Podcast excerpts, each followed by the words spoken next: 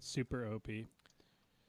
Excuse me. All right, I am just going to literally toss questions out there, and you guys get to answer them. That is my job tonight. I love it. Oh, great. I love it. None of us know about the uh, Ret Battle Engine then. What is RET? A RET battle engine? Wow. All right. Five. Okay, everybody, be quiet. Go for it. Recording live from the Haley Sisters Memorial Studios, straight out of lovely Elmont, Ontario, it's time for This Death Clock Has 60 Minutes, your unofficial Warmahordes news broadcast. It's 8 p.m. Wednesday night, the beers are cold, the news is fresh, and the death clock starts now. Good evening, everybody. Welcome to the Death Clock. Two podcasts in a row. And I'm here for this one. Holy crap! We've All managed. three of us. It's we're back on the train, the wagon train of making I, podcasts. I prefer it. I, I like the the routine. Oh, the it- podcast. that's all it is. Is the routine for you? Oh, that's one of the things Is I that enjoy what about we've it. become? We've, we're just a routine. Yeah, it's Yes. comfortable for you. It's comfortable. yeah. it's like it's like missionary, then doggy, then done. That's. I don't even know where that was going. All right, ladies and gentlemen, before we get too hardcore into the stuff, I got to introduce my co-host. the cheese and the drugs. My exactly on my left, your right, the one and only Maelstrom. You're back. I'm back. I, I don't know what I'm doing here. Yeah.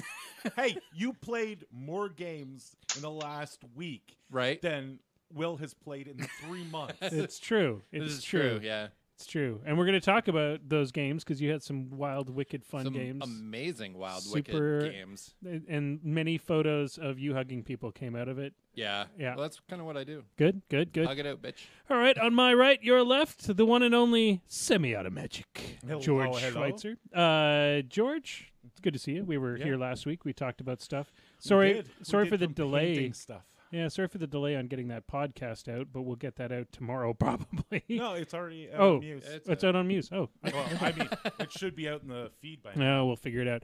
And uh, w- one of our regular guests, pretty much should just be considered a, a co uh, a co anchor guest, a co anchor. We bring him in, our, our reporter in the field, The new King of the North. the No, only, God, no, stop. the one no, no. and no. only Matthew McNew, King of the North. No, Yeah, please, God, no, no. I'm just trying to summon Bubba. I yeah. just wait. It, it'll take him seconds if he hears that from from legend. So, legitimately, um, all of those people posting that are just like stirring the pot Oh, yeah. so hard. Isn't that what War Machine players do? But I think that's what they do in between games. Yeah. Are you are you you expected more from us? I mean, I don't know what I He, expected. he hoped. He hoped for more. Uh, he hoped for more and got less. All right, ladies and gentlemen, tonight we've got a few things to run through. We're going to talk a bit about the guys' experience at TGX this weekend. Uh, we brought Matt on specifically because he did okay at that. And he played in all of them, so and- he'll be able to give us Yeah, an idea. exactly. He'll give us some idea as to what happened there. Um, we're going to be talking some. of There's some you know big news coming out of PP this week. We've got the Ret CID, um, the Supreme Guardian. Got, we got to see what that crap is going to look like. Um, Gen, Gen Con is coming up this weekend, and uh, uh, Crucible Guard has been released, and we've started seeing armies become reality. Uh, tonight's roundtable is going to be on the TGX. We're going to discuss what happened there, and finally, tonight's focus we're going to talk about uh, getting better, uh, becoming a better Yeah. player, even if you don't have a thousand people to play against. Yeah. So there. Um, before we get started on all that, let's uh, let's just sort of go over briefly how everybody's uh, week was. Did anybody get any games since TGX in? Did No. You, no. No, unfortunately, uh, we had all. Uh, I'd say a lot of us who took extra time to go to TGX didn't get any games in at the beginning of the week. Yeah. Yeah. And I unfortunately have been on the road for three months, and now when Monday came along, uh, I decided that I was going to go to out of the box on Tuesday, and then Tuesday came along and it got shifted. Should have so, come on Monday. so we're working it out. I'll uh, I'll hopefully get some games in next week. I'm actually going to sit down and do some painting tomorrow because I finished my projects up early this week. Let's go over the news. Um, Ret CID. Now, here's the problem that we have as Moose Machine talking about anything Retribution. We don't know any Retribution players. We don't play against Retribution Hey, ever. I know a retribution. A player. ret, you know, He a doesn't play War Machine it- right now. It's not playing. No, Shane plays War Machine. Okay. Not right now. He doesn't. Oh no. Um, so I don't know. Let's go over to Matt because Matt's probably the only one with any intelligent knowledge on this. Matt, did you have a chance to look at the Ret CID at all? Any comments? Uh, yeah. So um, the Ret CID kind of went through a few phases where, um, I don't know. So Ret had a few main problems before the CID. Um, the problems mainly are model accessibility in theme, uh, points costs, and flexibility of your themes. So like. Uh, as an example, Dawn Guard, which is a has Dawn Guard Sentinels in it, obviously, is super good, but um, it has no flexibility in what's allowed. You're like you have Sentinels, Invictors and Destors. So your theme ends up without like tools. You're just like I play these three sets of models. That's my entire army. Um, oh, hi Becky. and a random Becky appears. Hi. There's a dog.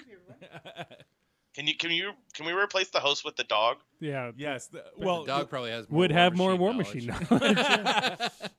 So, anyways, so it, what ends up happening is that you end up with themes that are like mono-directional, similar to how Khador themes work. Is that um, they they ask and answer very specific questions. So what the CID kind of tried to do was change the mono-direction of these themes. So uh, in Shadows, you saw Strike Force gaining CRA and magical weapons. So they're CRA blessed magical, which opens up the door for them to be able to uh, do reasonable damage to high defense models. Um, like Rat Six isn't impressing anyone, um, and like they're already Jack Hunter, so they kill Jacks reasonably well. Now you can be shooting War Beasts with POW twenty CRAs or something like that. Um, so that makes the theme a lot more flexible, obviously. Uh, additionally, you saw their free points change and some like new solos added everywhere. The new battle engine for Ret, the uh, Wave Serpent. I mean, sorry. Um, Strictly uh, better, Seraph. what- strictly the, the, uh, Seraph. Yeah. I I don't remember what it's called. Um, the the gunny gunny floaty tank. Yep. Um, Yep. has like a bunch of really cool flexible abilities. Uh, the problem, the main problem with it is how it fits into the theme force it's allowed in. Um, that being Dawn Guard, um, and you know, oh my, hello. Um, it's also allowed in a couple other places, but the the key component of it is, is it does bring guns to Dawn Guard, which is really cool. Um, the Trident, good call. Um, additionally, um, Destors got real, real good, real Mm. fast. Like Yeah. dual Yeah. attack, auto hitting guns on things they hit with charge Yep. attacks, all really good. Um, so yeah, I think the overall changes are very positive. Uh, I know that a lot of rep players wanted even more things, right? Like everyone wants more things to be changed, Yeah. but um, I'd say like start testing there, and if you you know you find yourself unable to answer questions still, you know maybe next time a CID comes around, be more active. Yeah. Um, and uh, as, as we always point out with CID, the the hardest part with CID is participation, and then the weird offshoot of CID is people getting excited about things that don't actually exist, or getting mad about things that don't actually exist. Meaningful participation is so- usually even harder. Yeah. So. So yeah, and, and and we've had lots of the PP guys on the show, and they just Yeah. keep trying to actually get people to participate and do and have meaningful games Yeah. um, before you judge. Start wish listing. But Well, I think that sorry, sorry, I think I think that one of the main things when we talk about CID is that people have this idea of what their faction should be, what should be changed, what models need. Points reductions, added rules, rules removed, whatever. And when these models go into CID, people the people that want these changes don't get involved. Or like if they do get involved, they fabricate stories. And like you can tell real easily when a story is fabricated in War mm-hmm. Machine or like something is just made to confirm a bias. So like if you think like this thing should gain two extra inches of range and it would be better that way propose the theory and test it extravagantly test it a lot and like chances are you'll get a response from privateer press about why it's not that way or they'll adjust rules um, i know when i was participating in the crucible guard cid um, every change i wanted i pretty much got because i tested it and proposed why the change would be good. Um, like be an honest contributor and chances are you'll get positive change.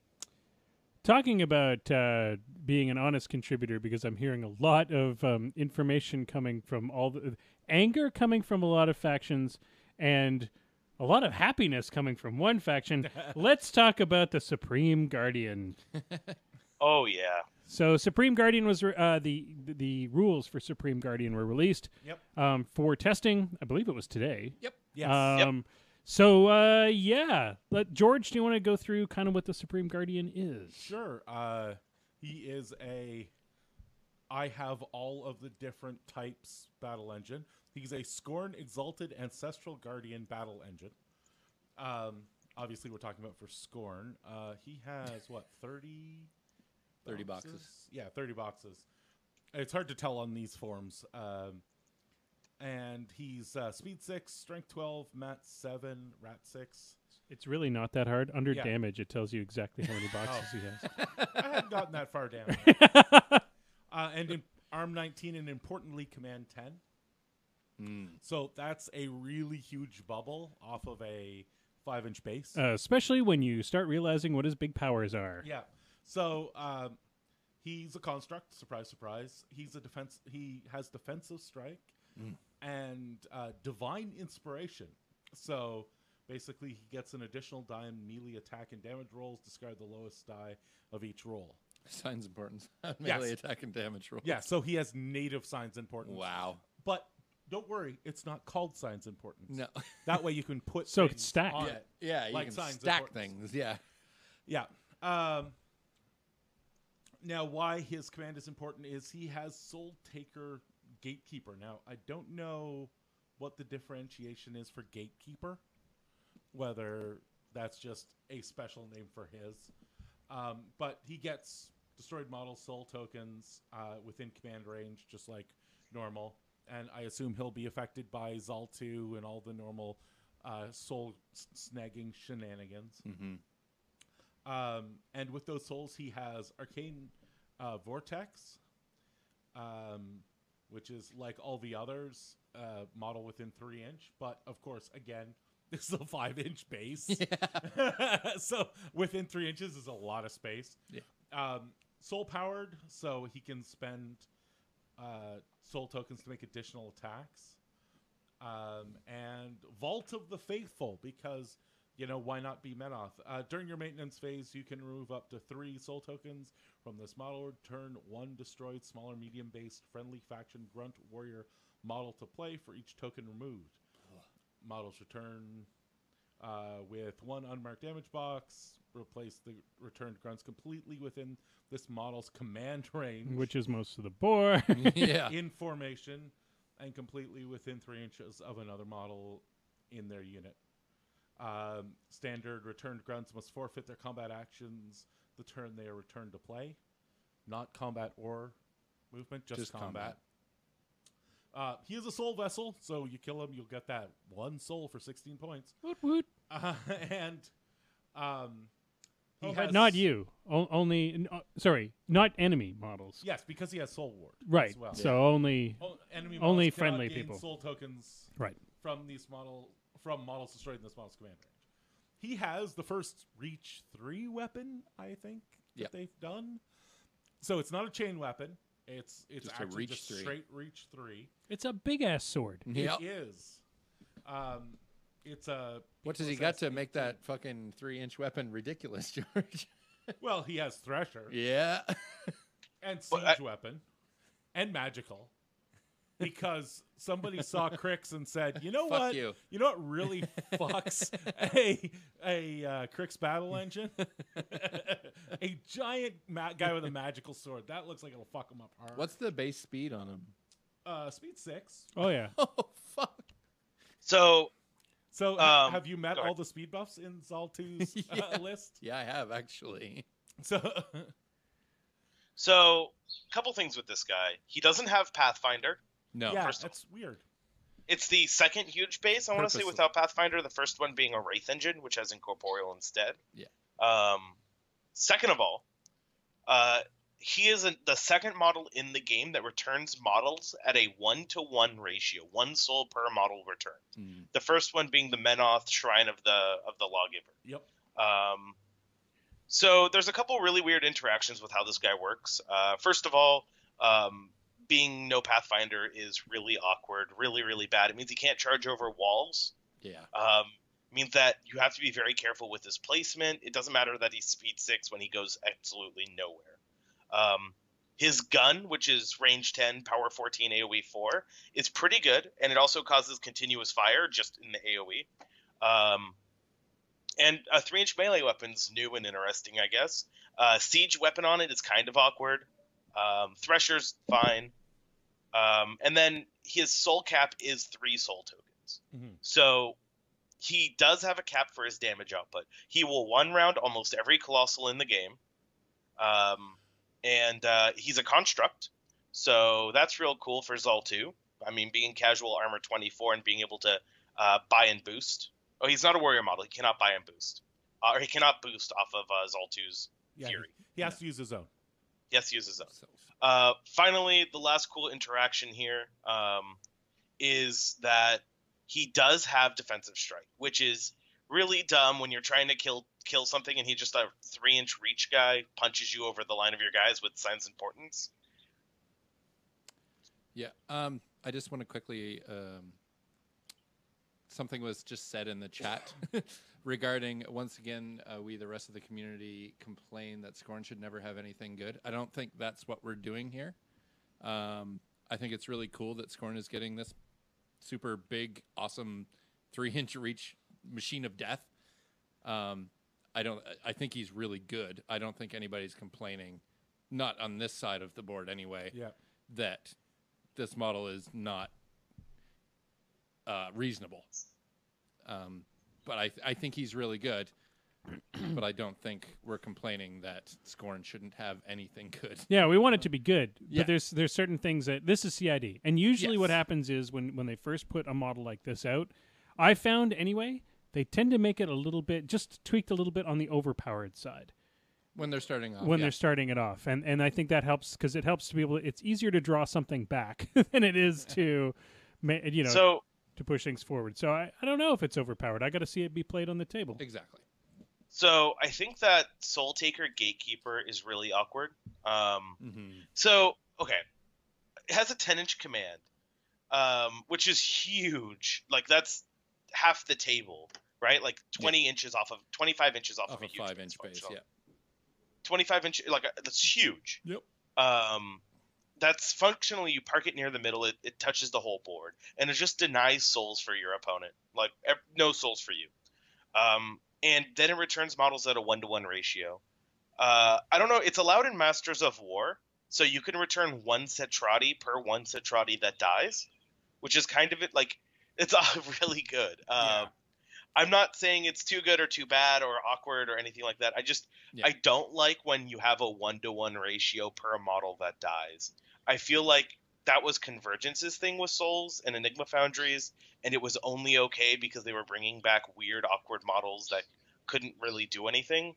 But when you're instead bringing back Cetrati or Immortals or other models that are actually super scary, um, it's interesting.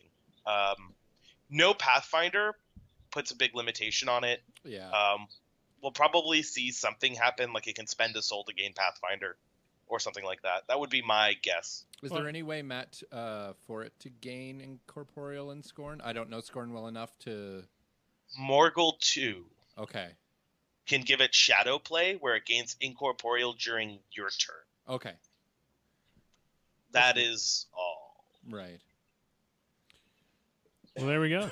Any other uh, d- d- George? No. You are you seems excited? good. Are you excited about it? I Oh, mean, are you gonna put him in with your Skorne and McScornersons Yes. and play it? Absolutely. Good. Um, So, so George I- is switching factions Yeah. again. I Okay. worry Yeah. that I am going to have less little scorny guys because I have to include big scorny guys because I like having 30 immortals 30 on the immortals. table. Yeah. So yeah, this is another thing that's a really weird balancing point with it is that it does occupy a really weird point slot in like the Zaal list as an example. It costs 16 Mhm. points, which is roughly the same cost as Immortals for Yeah. a full unit. yeah. So it, it it replaces an entire unit in your list, which like honestly, that's a lot of models to lose out on. It's 11 potential souls. Yeah, Mm, yeah. and 11 PAL 13 attacks or 10 PAL 13 attacks. Yeah. because you Yeah. got the UA. So it has its, its pluses and its negatives, like most War Machine. I'm models. finding that that uh, no Pathfinder thing really weird. Uh, I yeah, think it's somebody mentioned that uh, it was brought up to Will Pagani, and he said that it was done that way for a reason.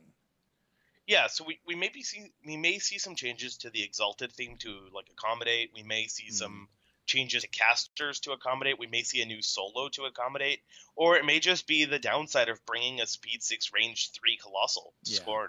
Yep. Yeah, I mean that's the thing. Like if you do, it, speed six, range three is pretty good, especially if you have other speed boosts in your arsenal. Especially with Thresher is there on that. is there any other caster that gives away Pathfinder? That's No. the other no. No. Okay. All right, so uh, let's move on. Uh, Gen Con's coming up uh, next week. Gen is. So, so Jason, you're excited about the uh, beer model?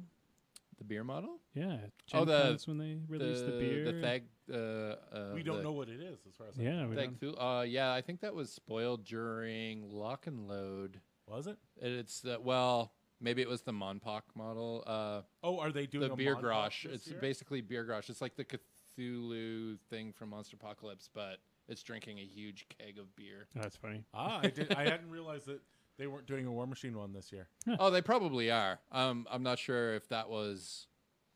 I remember Dallas showing it kind of sneakily during Lock and Load, so I'm not sure. Ah. We might have a different one for War Machine as well. I'm not sure.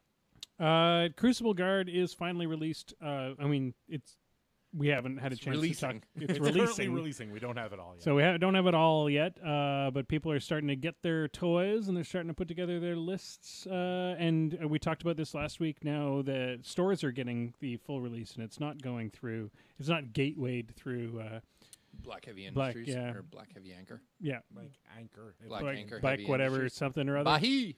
Um, that has a lot. Uh, hey, Brew I mean, uh, we have have we seen anybody playing Crucible Guard in tournaments yet? Thank you, Legionnaires. Um, Not I spec- think she got legal uh, at TGX like the day before. No, Yeah. the week before, right? It wasn't uh, the Friday or the the Friday of TGX. It was the week before that.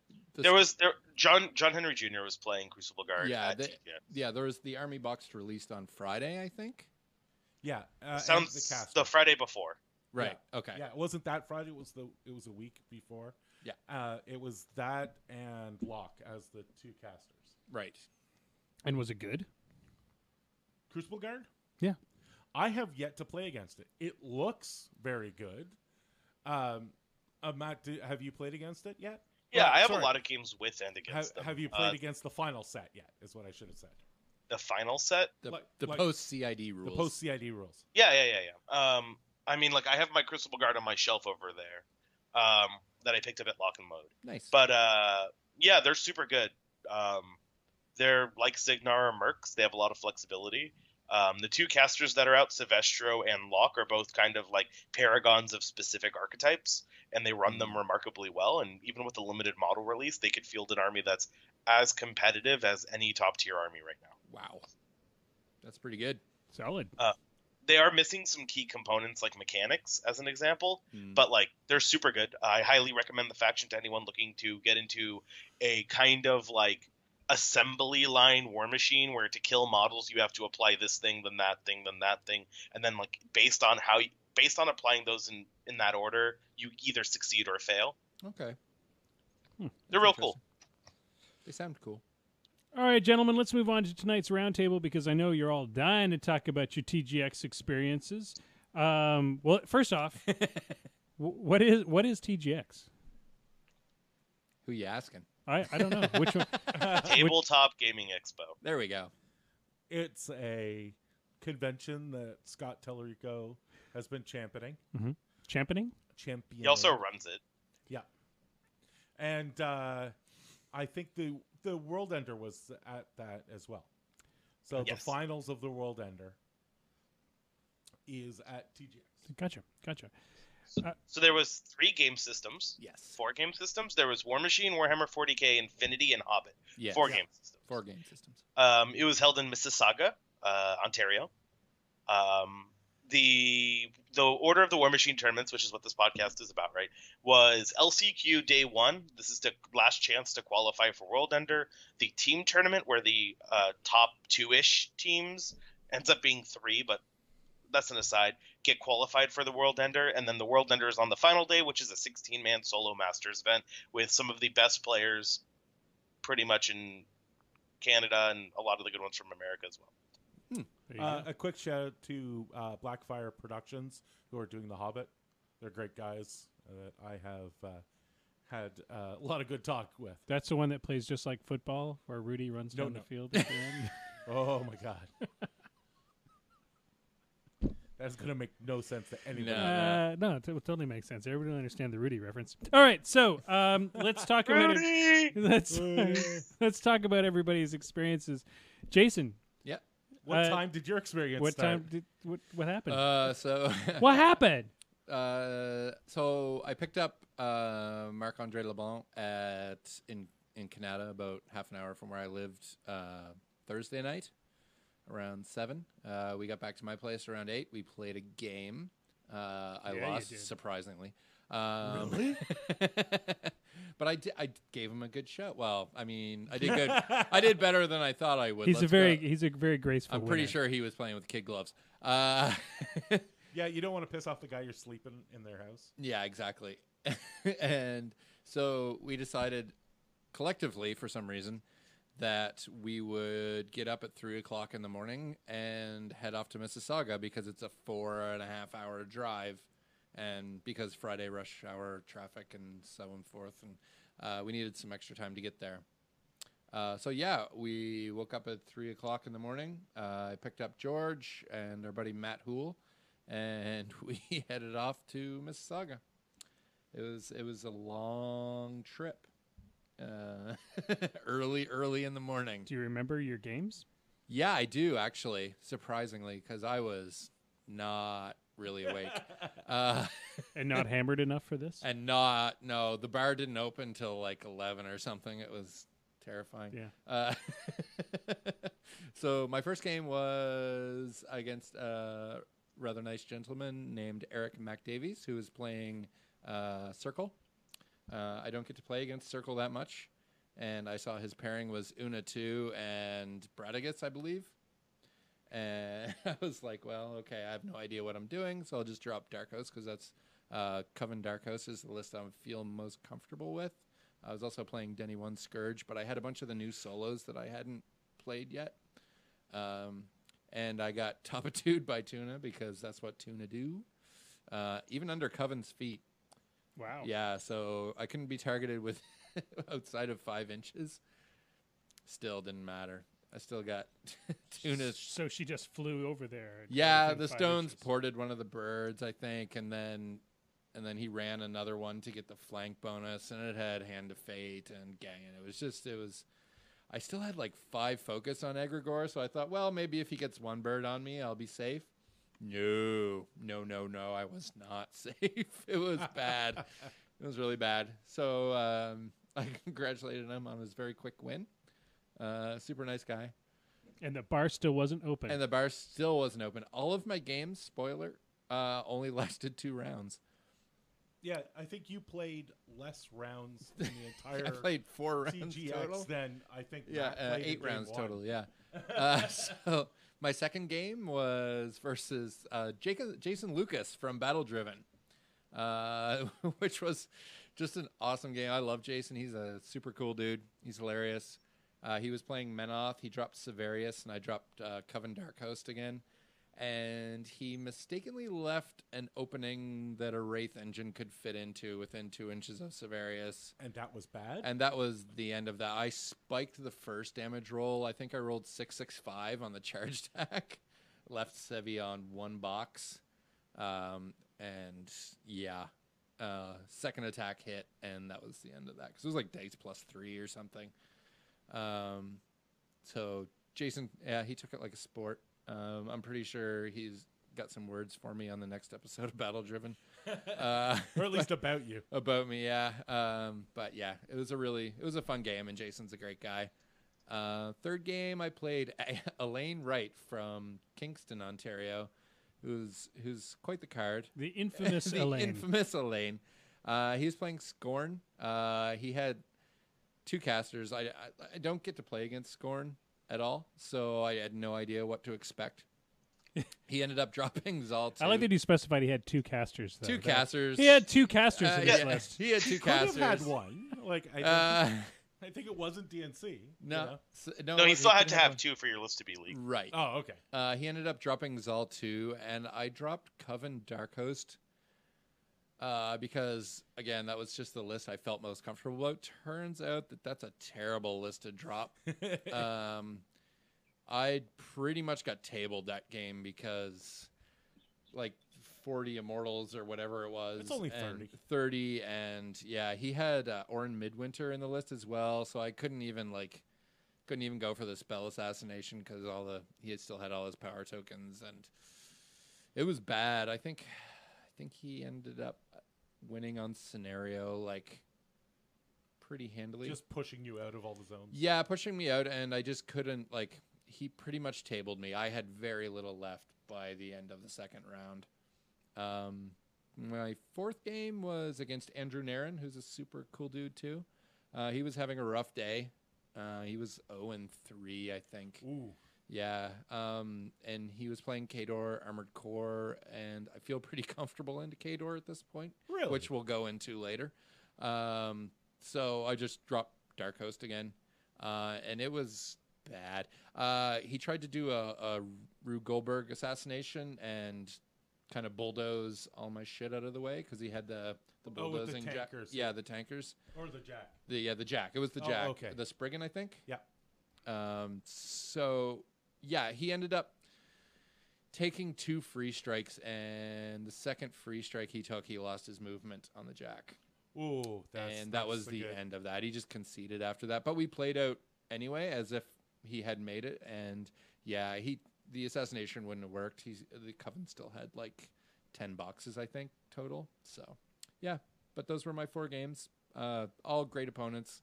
Uh, super fun time. Nice. Jorge, what did what did you play? Khador? Yes. I'm Yeah. surprised. You're surprised? No, I not don't know really. why. No, I'm not at all. Uh, I played um, Vlad 2 Armored Core and uh, Butcher 3 Jaws of the Wolf. Mhm. It was a lot of fun. Uh, this was my uh, second, third, and fourth games with Vlad 2. Never played him before. Uh, he seems good. Seems good. Yeah. yeah. Matt's just sitting there, Matt's like, like, eyes closed. I'm- Having a nap. yeah. I'm here. I'm here. Yeah, um, I had. I I won't take a long time because we're going to. We have to uh, push through here. Um, but I got my notable games were I got to play uh, Evan from Arcane Assist, Mm. and he showed me what lock can do in convergence. in Convergence. Yeah, uh, which is be amazing. So you're switching in Convergence next week? What do you mean next? He week? already, He already has. has. Yeah.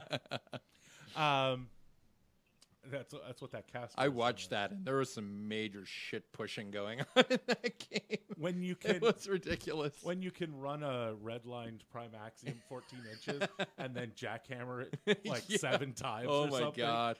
it's kind So of good. stupid Yeah. uh it it was amazing um i was lucky i got to play a lot of different uh people i got to play convergence uh Skorne and um Khador which was my last game i played against Tool.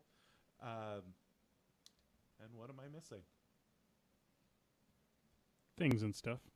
No, I'm just trying to think of what my What was your first game, game? was. Um,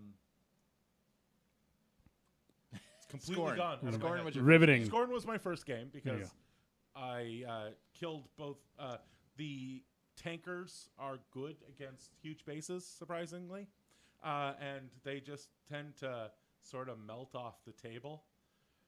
Um, yeah, so it was uh, it was a lot of fun. I I thoroughly enjoyed it, and apparently I have no uh, no recollection of it. That's all right.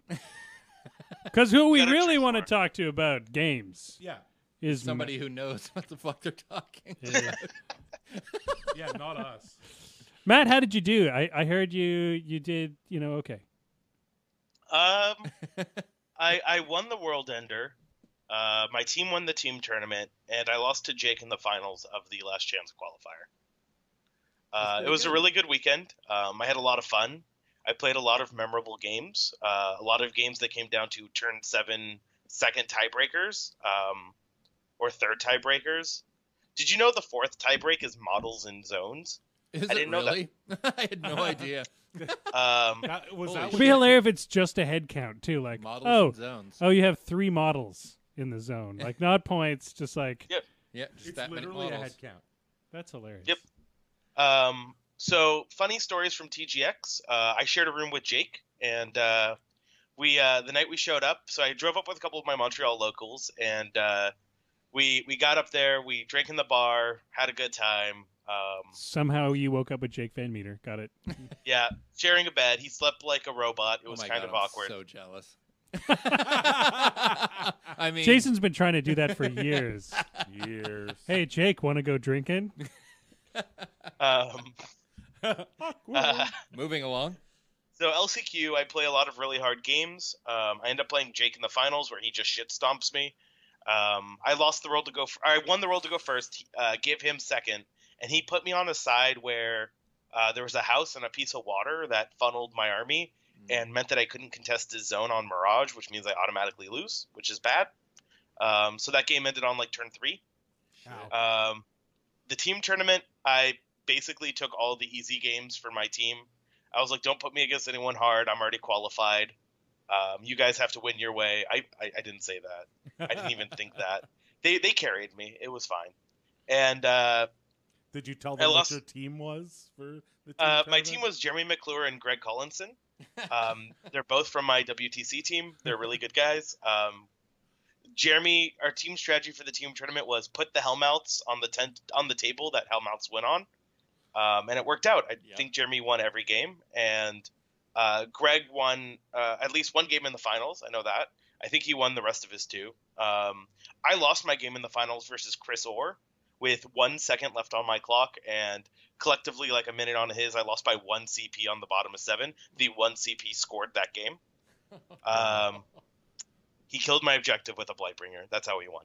Damn. Um, finally, uh, World Ender, my round one was against Jake. Once again, we played on a dead scenario this time, which gave me a huge advantage. Um, I was able to win that game uh, with one with three seconds left on my clock and one second left on his. I win on army points destroyed, eleven army points. Um, round two, I bottom of one my opponent. Um, I played against. Cody um, from Buffalo, I think it is. Uh, he moved Stryker about an inch too far up and got a death jack to the face. Ow.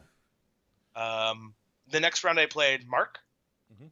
Um, he he did a bad thing to me and fished Death Jack out from behind a building and killed him, bottom of one. Uh, but I just kind of ran Jacks into his face in one on scenario. It was fine. Um, and then round four, I played Billy Nichols uh, in the finals of the World Ender. Um, it was a really tight game. I was super exhausted and definitely didn't uh, play it as optimally as I could. Um, but I ended up winning. Um, he he ran out of time, but I was I was doing pretty well on scenario and um, attrition. Like we were even on scenario, but I was going to take one of the zones at the very least.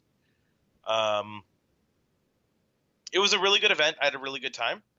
Uh, the hotel was really nice. We had like a really weird walled off like rest area with a couch and like a bar and stuff. It was really weird, uh, but also nice to have a place to just hang out that isn't your bed. Um, besides that, uh, the travel there wasn't too bad.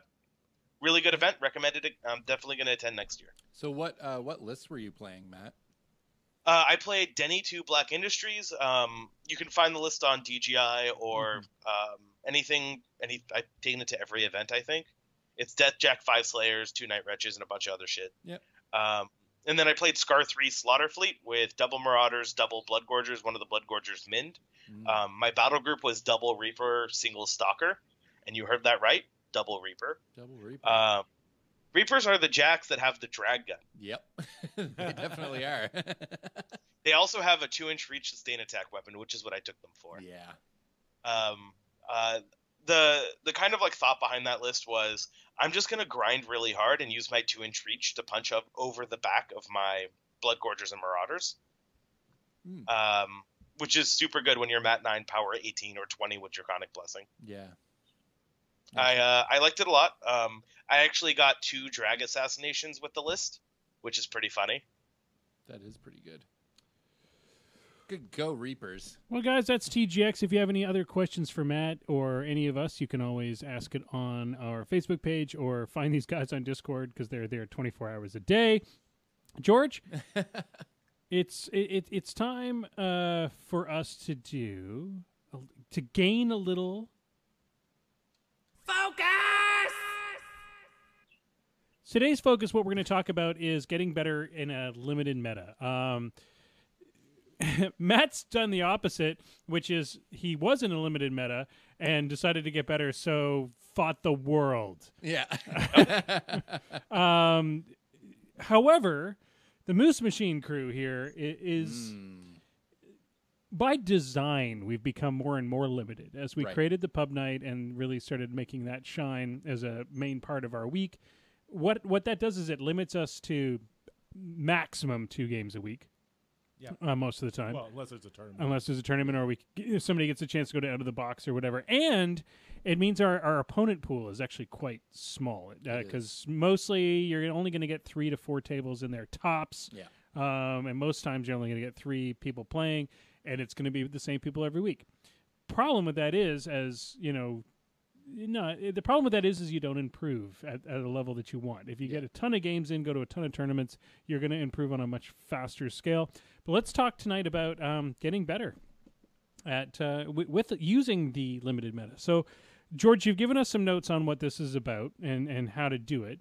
Um, so I'm going to go over to you first. Is um, limited games that you can do to make it more impactful. So Oh, t- how- tell how me you- tell me what that means. How to make each game you play impactful? yes. How how do you do that? Um, well, when you have a very limited amount of uh, of games and or time, what you have to do is make sure that absolutely every game counts.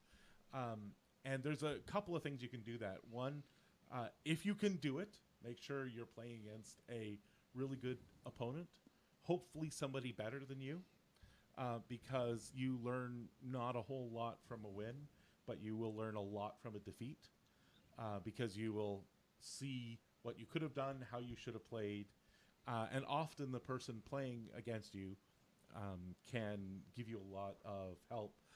Now, that's not always possible, especially in a limited meta. Uh, you, you know, you can always what what is really great is you can always search out the shark. You can always look for whoever the best player is and try and play them. But another uh, really great thing you can do to make a, a limited number of games impactful is don't um, don't take game state as uh, final. I, I know that sounds weird, but what I mean is if one of you makes a horrible mistake and doesn't see it and loses the game immediately, that's not a particularly good game for either person. Um, Pseudobite just burned you hard. He said, "If you learn a lot from defeat, George." He- oh, Should be a lot better by now. actually, he, said, He burned, he burned himself. himself. Yeah. Yeah. Uh, that would have been amazing if he Pseudobite. You're supposed to burn George. Don't you understand how this So- works? Yeah. Matt, let's go over to you. What do you have some advice for getting the most out of your games?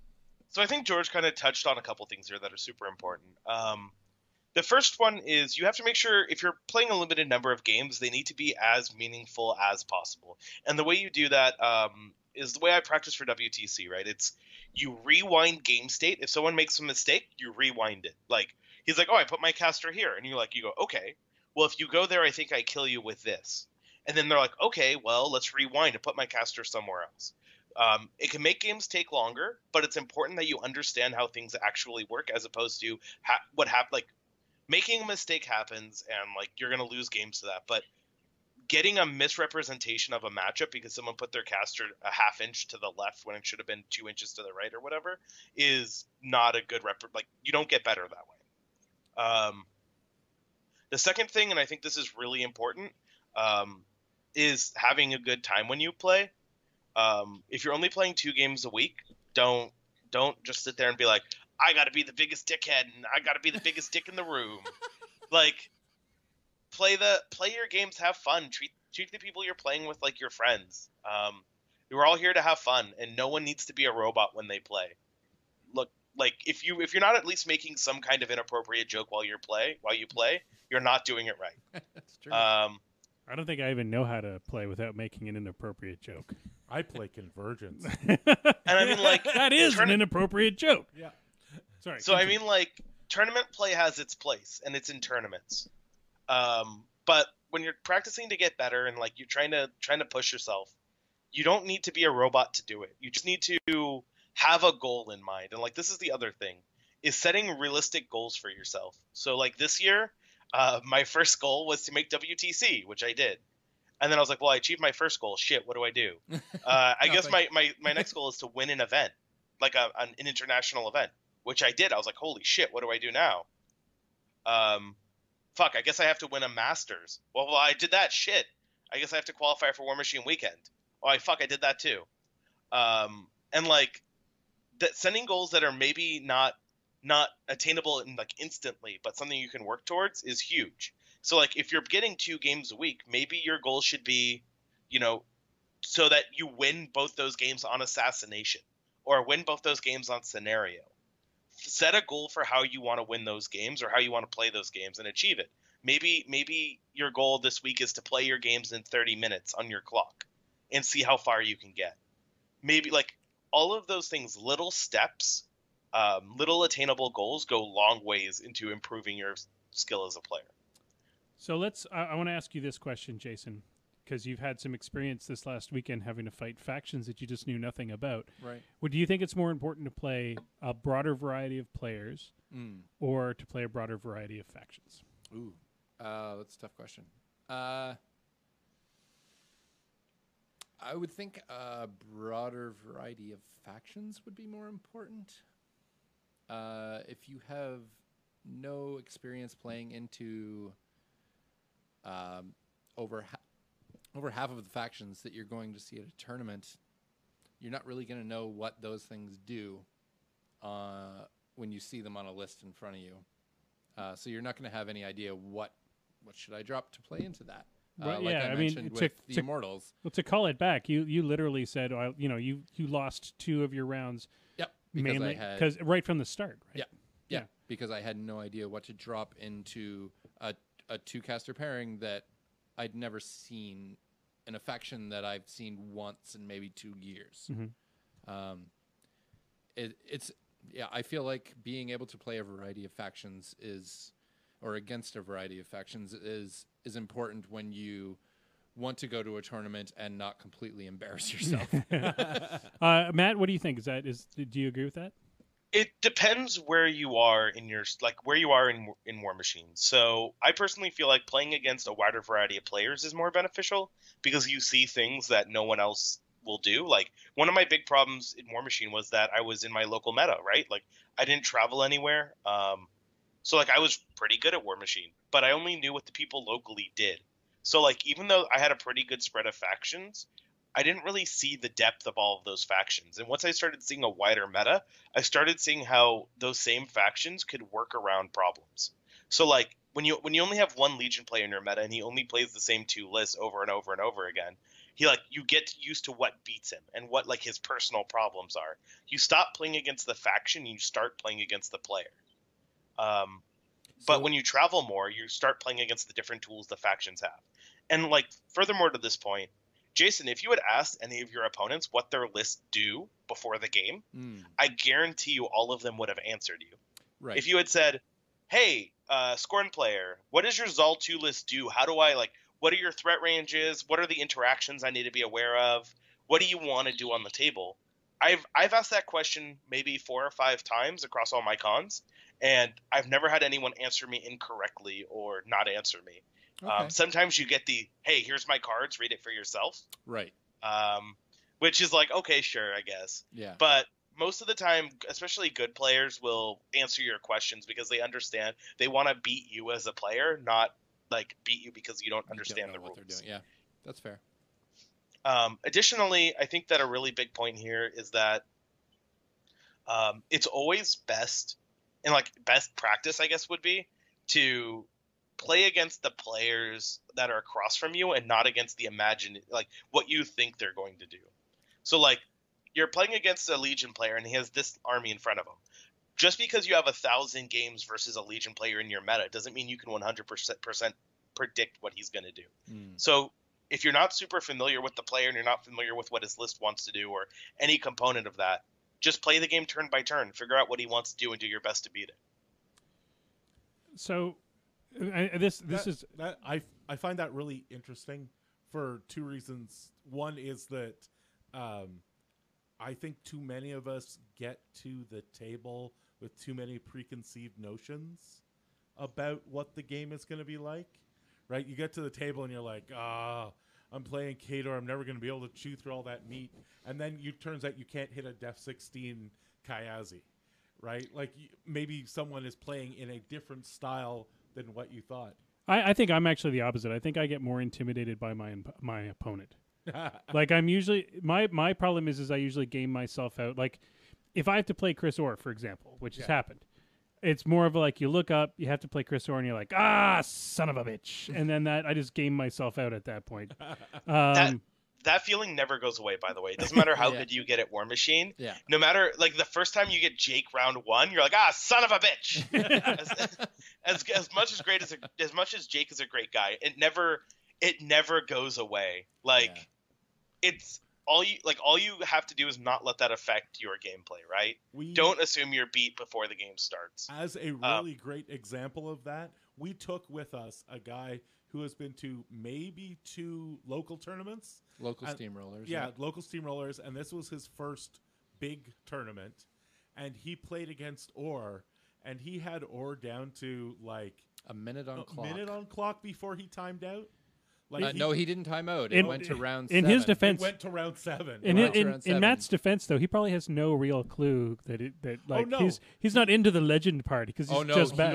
is. Oh, He okay. exactly knew who it was. No, Matt good. was completely starstruck by the fact that Matt was there, Banky was there, Orr was there, Jake was there, Bubba Bubba was was there. There. Yeah. He was like, I can't talk to any of these guys because I will literally probably shit myself. And you're like, you're like these fucktards. I was yeah, like, ah, come just on. a bunch of These douchebags. guys, I drank Yeah, with yeah, those. hot garbage. Uh, so yeah, I, I've done lines of coke with those mother guys. I, I witnessed, I watched uh, Matt's game with Orr, and because I finished round two, uh, and Matt, yeah, Matt. So m- me and George have been playing against Matt. This is not me, by the way. no, no, Matt Hool. Matt Cool. Yeah. Uh, have been playing against Matt for probably five or six months now. Yeah. The only thing holding Matt back as a, an amazing player was he had that new player thing where he didn't want to sacrifice any of his models. And he would lose on scenario 90% of the time. So George and I were like, stop fucking doing that. Put a model in there. You're going to lose it, but it's okay because you'll contest and blah, blah, blah. Uh, he somehow clicked in on that Yeah. during TGX and he went he went two and zero. He went two and zero right away. Then he got Orr, and he gave Orr a really good showing. Like for a guy that doesn't play that much, it was seven points to six for Orr uh, on On the, round on seven. round seven. With if if Hool had of hand of fated his conquest, I'm pretty sure he would have won that game. Wow. Yeah. Like it was super goddamn close. Yeah. So. Uh, uh, We're gonna have to wrap this up, Yeah. boys. Uh, sorry to say, because there's tons more that we could talk about in this one. Um, great topic. We'll definitely come back to it in the future. But George, it's time for The lightning round. it's been so long. You guys haven't so done long. a lightning round. I'm in so forever. rusty. Oh, here we go, boys. Here we go. Now It's for the now for the serious part. the serious part of the show. Super Sarah. where I where I make lots of spelling mistakes and I can't read my own writing, and then probably get the rule wrong. All right, so if you get uh, for guests to the show, if you've never been part of the lightning round before, ten of the hardest questions in all of War Machine, or just some crap I made up while I was eating dinner, and uh, the our our three contestants will buzz in if they think they know the answer. Matt, of course, please also raise your hand at the same time because sometimes if uh, yeah these guys will drown you out. Um, I'll just hold it up the entire time. It was pretty. It's it's pretty much their tactic to stop you from being able to answer first. Um, and if you're playing at home, uh, yeah, just count your own score. You don't even have to Yeah. buzz in. Just try to guess the answer before these guys do, and then give yourself some points. Which you'll probably do. and the points don't really mean anything. Currently, I believe the champion of the Is Lightning Banky. is still Thank Tim you. Ban- Oh, Tim Banky. shit. Yeah. Um, you're doing. You were doing better. I, I will see how you do on this particular one. All right, ladies and gentlemen. The first question is: What do exhaust fumes do? Eh. Jason. Uh, they like center a, a three inch AOE on the, the model, and anything in that AOE takes a POW 12. Incorrect. Yeah, s- sure. Incorrect. Anybody else want to answer? What do exhaust fumes do? Uh, Matt. is is exhaust fumes the rule from the Kodiak? If so, it's a AOE four. That's a cloud. Oh, shit. No, it is not the rule from the Kodiak. This is a Crucible Guard rule. Oh. uh, Oh. from the Battle Engine caster, and the, Oh. it is when the model Oh, I- advances I during know. normal move, um, friendly models gain concealment. I believe it's within three inches. I forgot to write down the the inches. Yeah. What's the rule on the Kodiak? Vent steam. And Uh, Steam. That's what I was thinking too, Yeah, Matt. you were thinking of Vent Steam, and I'm like, And I didn't even let you answer because you're going to be like, causes death if I trap myself in the garage. Is it a four inch AOE? Vent Steam? Yeah. uh, Wow, that's really good. Yeah, yeah. question number two: What is the name of the Allegiant Order of the Fists stance? ah, hey, Uh, Matt, hey, uh, shifting, s- shifting sands. it is Yeah. shifting Sands. The shifting Sands I hate stance. those things. See, Go I was, I was Kicky gonna say Monks. crane. Fucking kicky monks. What does Thags 2 athanc provide him? Eh, Matt. a lesser war beast when he is damaged. Uh, after leeching, he gains his fury Oh, and never fury mind. points. Incorrect. Yeah. Incorrect. I'll give you a point, Jason. Because I was ready to. Yeah, you were totally you ready. Just totally Yeah, I stole it totally from did. me, Yeah, there you go. bitch. No, I'm giving. I'm giving you. You know what? For that, I'll give you eight points. Eight Thank points. you. Eight points to Jason. I'm taking back seven though because you're a douchebag. That's fair. okay. Question number four: Soothing song has a cost of what? Eh, Jason. One. It does have a cost of one. Question number five. Um, Druid Mist Riders carry what kind of weapon? Eh. George. A pole arm. Uh, incorrect. Well, it is a pole arm, but there's a specific name for this Oh, you didn't arm. ask me the name. Eh. You said what type of weapon Matt. is it? a cleft staff. No, it is not a cleft staff. a Jason. cleft lip. no, it is a vulge. a vulge. A vulge is a type of pole arm. I Yeah, got but- a bulge right now. I'm gonna friggin' give This you a is the vulge. worst lightning round. Question. Question So number it six. is terrible. Question number six. Hollow Holden's rifle has a range of what? eh, Oh, I'm gonna have to get that one to Jason. Fourteen It inches. is, it is 14. Um, volume fire does what? eh. Matt. Uh, it, it Sound like a grants you dying horse. either plus one to hit against medium bases or plus two to hit against large or huge bases. Correct, Correctamundo. Question number eight. Hakar 1 is known as Hakar the blank. Eh, Matt. Destroyer. It is Destroyer. Question number nine. Chain Strike gives you what? Eh. Matt. Melee reach. Uh, I point for that, and I'm taking it back because you sound like a dying horse. question number 10, which is not really a Minty Fresh question of the week because Minty ha- has completely gone AWOL on me. Um, the Dreaming Harbinger's feat is called what? Uh, the oh, Dreaming That's the Harb- new one, right? Harby. What's her Harby. feat? Yeah, Grim Harvey. Grim Harby. The name of it. The name of her feat. It's, Jason. Skew. it's the same. It's the same as her normal feat. Yeah. It has the same name. It has so so Matt, do you want to guess? He's quickly Uh, scanning. He's like, "Come on, open up on War Room, you bastard!" Uh, it's something about light. I don't fucking know. Both hands. I want to see both hands. Penitence of Martyrs. no, it is not. It's called Walk into the Light. Walk into the light. All right, everybody, and the champion this week is Matt. Go ahead! Yay! Barely. I missed all of those questions. There was a bunch you got, and then I took away a lot of points from everybody else. So really, Eh, Yeah, Winner by default. really, Yay! when we play the lightning round, we all win. So you're all winners in my mind, except Oh, for except for. Jason. Um. So continuing. right. I, I can't even. But- All right, ladies and gentlemen, we just have a couple of shout outs to do. Uh, I'm going to. Jason, would you like to talk about your favorite gaming store? I would love to. Out of the box in Ottawa, Oh, Bell's that's Corners. much less awkward than I thought it was going to be. He didn't even. Just so you know, didn't there's even- a sex store right beside. Uh, No, out of the box is awesome. They carry a one to one stock of everything, including all the newest models and releases.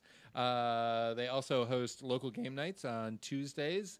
You Uh, miss them carrying all the every paint known to man. they now? carry every in paint known to man. That's a all fact. the GW, all the PP, all uh, the Vallejo. Uh, they have airbrushing supplies. They got compressors. They got like if you if you're like even interested in anything to do with this hobby, if you're listening to this cast, chances are the shit you need is probably it out of the box. And the good news is that they do online orders, They and the shipping in Canada is free over a certain amount. Do you yeah, remember? uh, Yeah. Fifty bucks, hundred bucks bucks. something. something like that. And but under that, it's only like twelve bucks or It's something. twelve dollars, and Yeah. you get it like the next day. Pretty sweet. Yeah, Go there, and check they out. now have all the micro art studio bases. Yes, out. George, Yeah. do you want to talk about the place that hosts our podcast and gives us cool tokens? Uh, yeah, Muse on Mini. Uh, they're uh, obviously we're on their feed. If you're listening to us statistically, you are uh, listening to us because it's we're on the Muse feed. Um, also, uh, the tokens, the steppers. Oh my God, the steppers! I used I used the large base steppers about four times at TGX because anytime you need to get around a house, you are either Especially- stealing yeah. inches from yourself or stealing inches from your opponent. especially if you're you use a walking stepper. around that house to kill your opponent's caster. The Yup. last thing any of us white boys need is to lose inches. Exactly. Um, grab yourself some move lines. Jesus, Grab You can't go negative. Will, you're never getting saying. hired by Disney. Yeah. like, never. Now, also, um, I I will uh, I will say this: they also produce some very good tokens and uh, widgets and stuff for the uh, Canadian WTC team, right, Matt? Hey, I got some shit. it's time for you to do Look your at- WTC team at- shout out, Matt. there's there's shit. You can buy it. Buy my shit. It's good shit. That should be. It has, that should Cana- be has. Canadian shit on it. and we all know that Canada is best meta. yeah, Canada Yeah. meta is best meta. super strong. That's why JVM comes to it now. Take that, Florida. So, uh, Canada WTC has a bunch of stuff they can sell. You can contact Chris Orr for most of it. Um, I was just in charge of selling it locally. Um, if you need stuff, contact us. Place an order. We have zones, widgets, sticks, um, focus tokens, random other shit. Um, buy shit. And and if we pu- buy it, what happens with all that money, that ill-gotten loot? That sweet, sweet lucre. Uh, it pays to send us to Poland. Ooh. And we've been trying to get rid of you guys for. Oh, you wait. Is it a round trip ticket? no, they got to pay Um, for the way back. Yeah, so I mean, it's proceeds go. It's fundraising, right? So anything you contribute helps to send the 15 of us to uh, Poland. Remember, it is split 15 ways. Yeah. So uh, Well, you guys better That's do. a- that's a good lot work of over there. widgets. That's what I'm saying. no pressure. All right, ladies and gentlemen, we're going to wrap it up for this evening because it is 9:02. Uh, thank you to all of the people who joined us on the chat. Remember that we broadcast live uh, every Mostly. couple, most every couple of weeks. We do a couple other shows as well on the off weeks, as well as from time to time we have to take some time off. But we are back. We are loud. We are going to be doing this a lot more often in the next coming months, mainly because I'm not traveling anymore. Whoop, Yeah, whoop, whoop. that's good. So that's it from us, everybody. Thank you, Matt, for joining us on the live show. Thanks, Matt. Tune in next hey, week. George, hit that button. Dice down. Oh, I didn't get my passport yet. Moose Machine and This Death Clock Has 60 Minutes is a proud part of the Muse on Minis network. Podcasts go online every Thursday morning. Working you can it. watch the show live every Wednesday night at 8 p.m. Eastern on Twitch and keep in touch with us on our Facebook page. Just think I still Google have Moose. Machine. if you can't find us, you're doing the internet wrong. Why's everybody so quiet? Man, that was super sour. Yeah, it was, Beer is good, but it was really it was, uh, good. What's that called? Ghost. Ghost. Ghost. Ghost. Yeah, by uh, Collective. It's one Project- O Collective from Arts. Goose. Yeah, it's weird. Ghosts. I don't know. I don't know enough about it. I just buy their beer because